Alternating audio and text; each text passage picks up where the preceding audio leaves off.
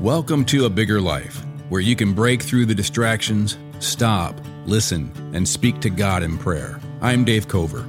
I want to help you use the Bible as your conversation with God so you can live a bigger life.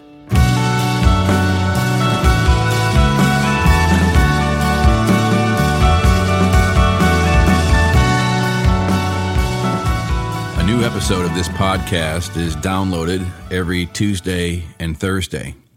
But let's say you want to have a time of prayer and you're just kind of wanting to do what we do here in this podcast. You get your Bible out, you turn to Psalm 80, and you read Psalm 80 and you're disappointed because you realize, you know what, I don't really resonate with most of this. I'm not even sure I understand most of this. So, what do you do? Well, one thing you could do is just kind of close your Bible and say, Yeah, I guess I can't do this on my own. This doesn't work. That's one option. That's not a good option at all. I think another option would be that you can get a good study Bible. I like the Zondervan Theological Study Bible. It has really good notes. Uh, the English Standard Version, the ESV uh, Study Bible is pretty good. The NIV Study Bible is pretty good. If you have a good study Bible, then you can read the notes at the bottom of the page and you can kind of understand what's happening. But even then, it's probably not going to inspire you to have a conversation with God. But you're trying to have a conversation with God. You want to do this on your own. Another option is to do what I do. This is what I've been doing for 40 years. And, you know, maybe uh, I don't, maybe some seminary professor somewhere is going to say this is not the right way to do it. I don't know. It's worked for me for 40 years. Let me give you what I do. What I do is I find phrases that resonate with me and I pray those. I'm not doing a Bible study. I'm not trying to do a paper on Psalm 80. I'm not trying to, I'm not going to lead a Bible study on Psalm 80.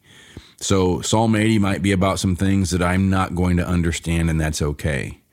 But in every psalm, there is at least a few phrases that resonate with me as something that I can pray, that I want to pray. If I think about it, actually, it's a good prayer that I can use to have a conversation with God. And Psalm 80 is filled with these kinds of phrases. So, right off the bat, the very first phrase, verse 1 Give ear, O shepherd of Israel.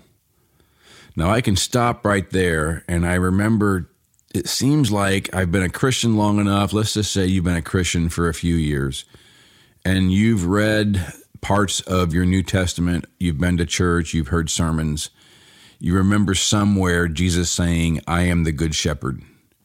And all of a sudden, you start realizing this idea of shepherd being applied to God has an imagination to it. I don't understand a whole lot about shepherding. I've never shepherded sheep, you're thinking to yourself. But we've seen enough movies, we've read enough books, we get the idea. A shepherd takes care of the sheep, a shepherd makes sure the sheep are protected from wolves. And so you're starting to think now, okay, I can call God my shepherd. And I can remember Jesus said, I am the good shepherd in John 10. And so now I'm starting to think of Jesus as my shepherd, my good shepherd. And I stop here for a minute and I'm just praying. Just something comes to my mind Jesus, you are my shepherd. You say you are my good shepherd. And you start thinking of Jesus as your good shepherd. And then you read on in this verse, and it says, You who are enthroned among the cherubim. And now you're getting lost. What's a cherubim? You who are enthroned upon the, the cherubim, shine forth. And so you're not getting all that. And I will tell you that the, the cherubim is a Hebrew word that means these powerful angels. They're powerful, um, angels, not even the right word. They're powerful spiritual beings that stand before God at the throne of God. And the Bible gives us some sort of glimpse of this reality. And it became something represented on the Ark of the Covenant.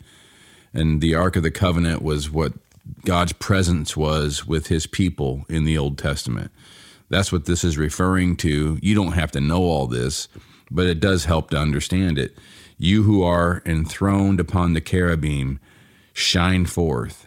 And now it's talking about something where I might want to stop here for a minute. I don't know what cherubim is, I don't have to.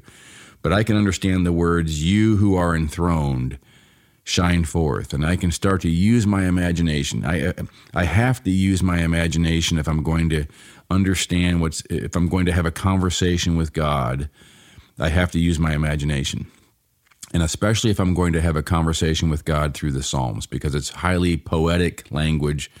Poetry appeals to our emotion, it appeals to our imagination. We have to use our imagination to really benefit from it. So I'm going to stop here a minute and I'm going to think of not just God as my good shepherd, Jesus as my good shepherd, but now I'm starting to think even more vertical than that. I'm starting to think of God enthroned over all creation. God is enthroned. And it says, shine forth. And now I'm starting to use this as my prayer. Oh, you who are enthroned, shine forth. And I'm thinking of God and his radiance, his glory, his beauty, his splendor, his holiness, his power. And so I read verse 2, and most of it doesn't resonate with me because it's mentioning tribes of Israel. But then there's this phrase at the end come to save us. That's always my greatest need. If I'm ever thinking of praying to God and having a conversation with God, I can never go wrong by saying, Oh God, save me. And now I'm starting to realize that I can change in this psalm the word us to the word me, the word we to the word I. And I can start to personalize this psalm and personalize the phrases that I resonate with this psalm, that resonate with me. And I can start to use this psalm to have a conversation with God. Oh God, come to save me. You who are enthroned over your entire creation upon your throne Shine forth. Show me your glory. Show me in some way. Shine forth in my life and save me. And then I read verse 3 Restore us. Again, I'm going to change it to me. Restore me, O God.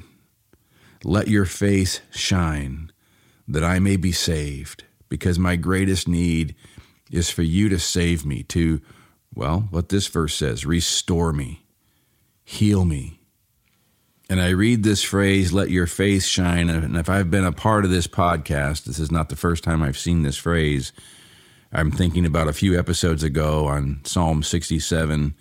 If we remember that episode, remember that that goes back to the first blessing that God told Moses to bless the people of Israel in Numbers 6:25. May God be gracious to you and may God make his face to shine upon you and bless you and give you peace. And we're thinking through this whole thing on God's face shining upon us. We're remembering what Paul writes in 2 Corinthians 4 6. The God who said, Let light shine in darkness, made his light to shine in our hearts, to give us the light of the knowledge of the glory of God in the face of Christ. You don't have to know all this here in this psalm. I'm just going back to a couple episodes ago because I think it does help us to say this phrase and go, to go ahead and say it the way Psalm 67 says it. Let your face shine upon me. Restore me, O God. Let your face shine upon me, your grace upon me. Bless me. Make shine in my heart the light of the knowledge of your glory in the face of Christ. May the face of Christ shine in me and shine in my heart, that I would be restored more and more today, that I would be saved.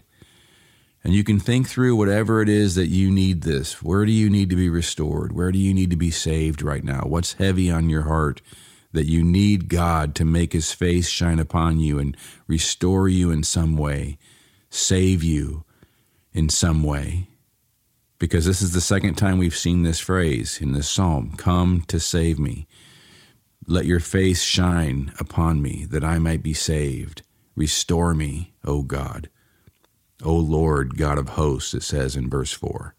The NIV translates that Lord God Almighty. This is the idea, the highest thing you can say of God. He is Yahweh, the I am, God, Most High, Almighty.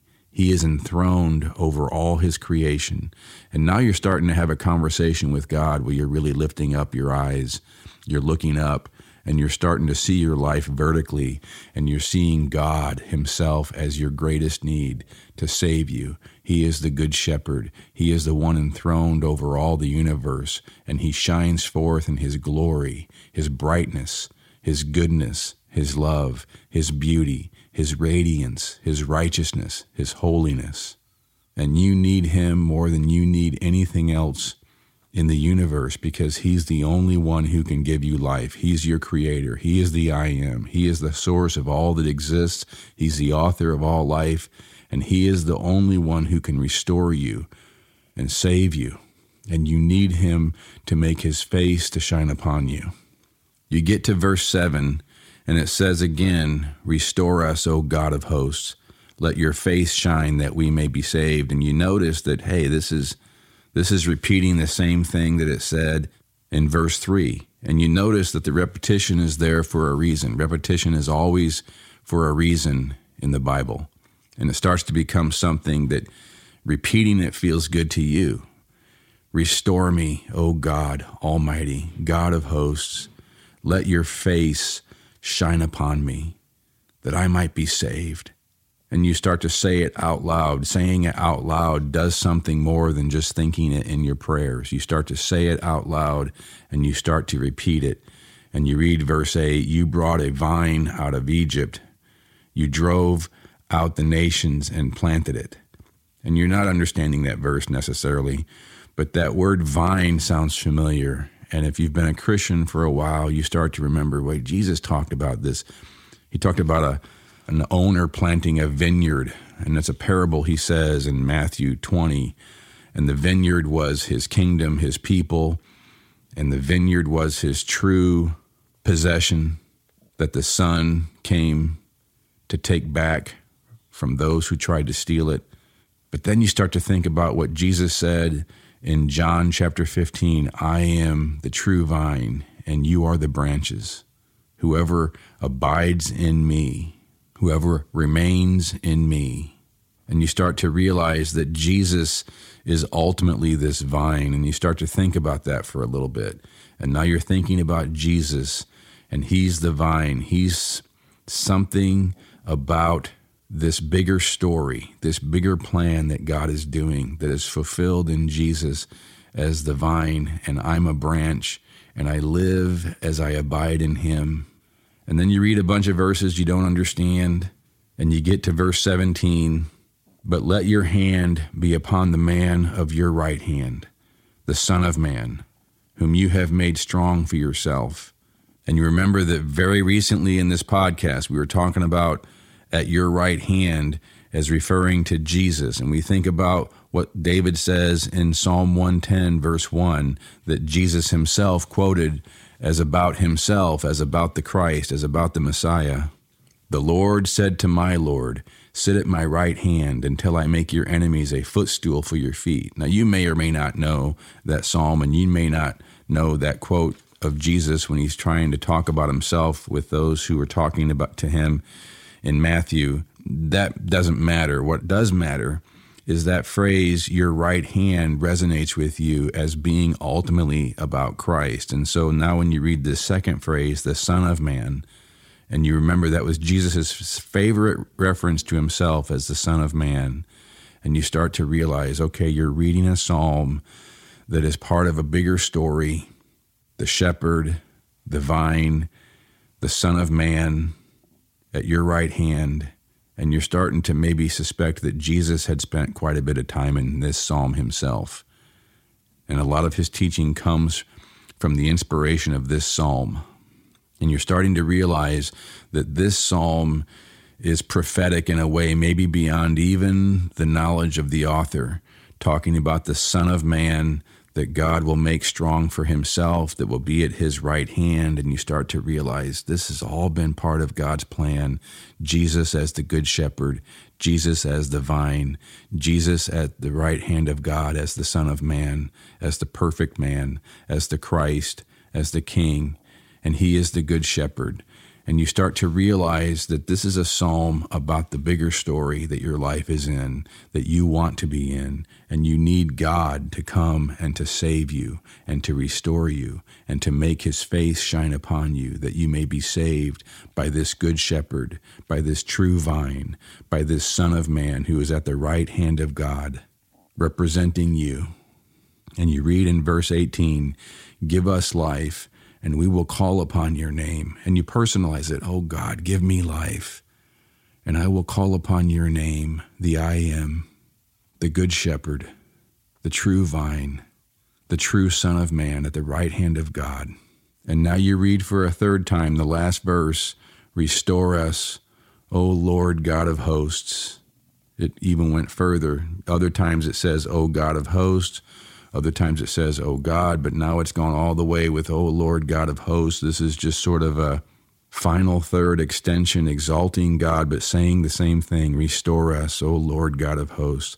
Let your face shine that we may be saved. And you start to realize this has been repeated three times.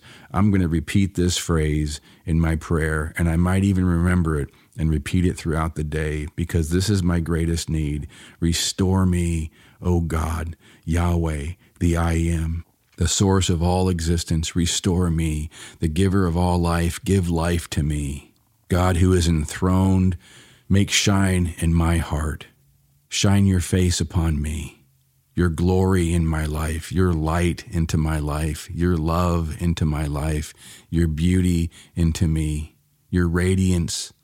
Give me life by your radiance, by your light, that I may be saved, that I may be restored. Save me, restore me, make your face shine upon me. Give me life, that I may call upon your name. Come and save me, you who are enthroned, shine forth. And you're using your imagination to think of God shining forth His glory into your life, His radiance into your life, His life into your life, and His light into your life, you're thinking of the radiance of God's face shining upon you, the I am, the creator of the universe, who is your Father, Jesus says. And He's looking at you 100% because He's infinite. He can look at you 100% without looking at anything else any, any less. And you start to see this God who is enthroned over the entire universe as your shepherd, as the one looking at you with His face of glory and he brings you to his right hand through Jesus because he's going to restore you and save you and give you life. And you want to remember this phrase throughout the day Restore me, O Lord God. Let your face shine upon me that I may be saved. And you just say it, you just repeat it. Restore me, O God. Let your face shine upon me that I may be saved. And you're thinking of all the ways that God needs to save you today, restore you today, help you today, to give you life today. And you're calling upon His name at different times throughout the day, and you're having a conversation with God through His Word, written by the Holy Spirit. And that's a power you will find nowhere else in the universe. Restore me, O God, Lord God the I am. Let your face shine upon me and save me. Give me life. Amen. Thanks for listening to A Bigger Life, a podcast of The Crossing, a church in Columbia, Missouri. If you enjoyed this episode, please subscribe and give it a rating so people can find this content more easily, or consider texting it to a friend or posting it on social media. Thanks for listening.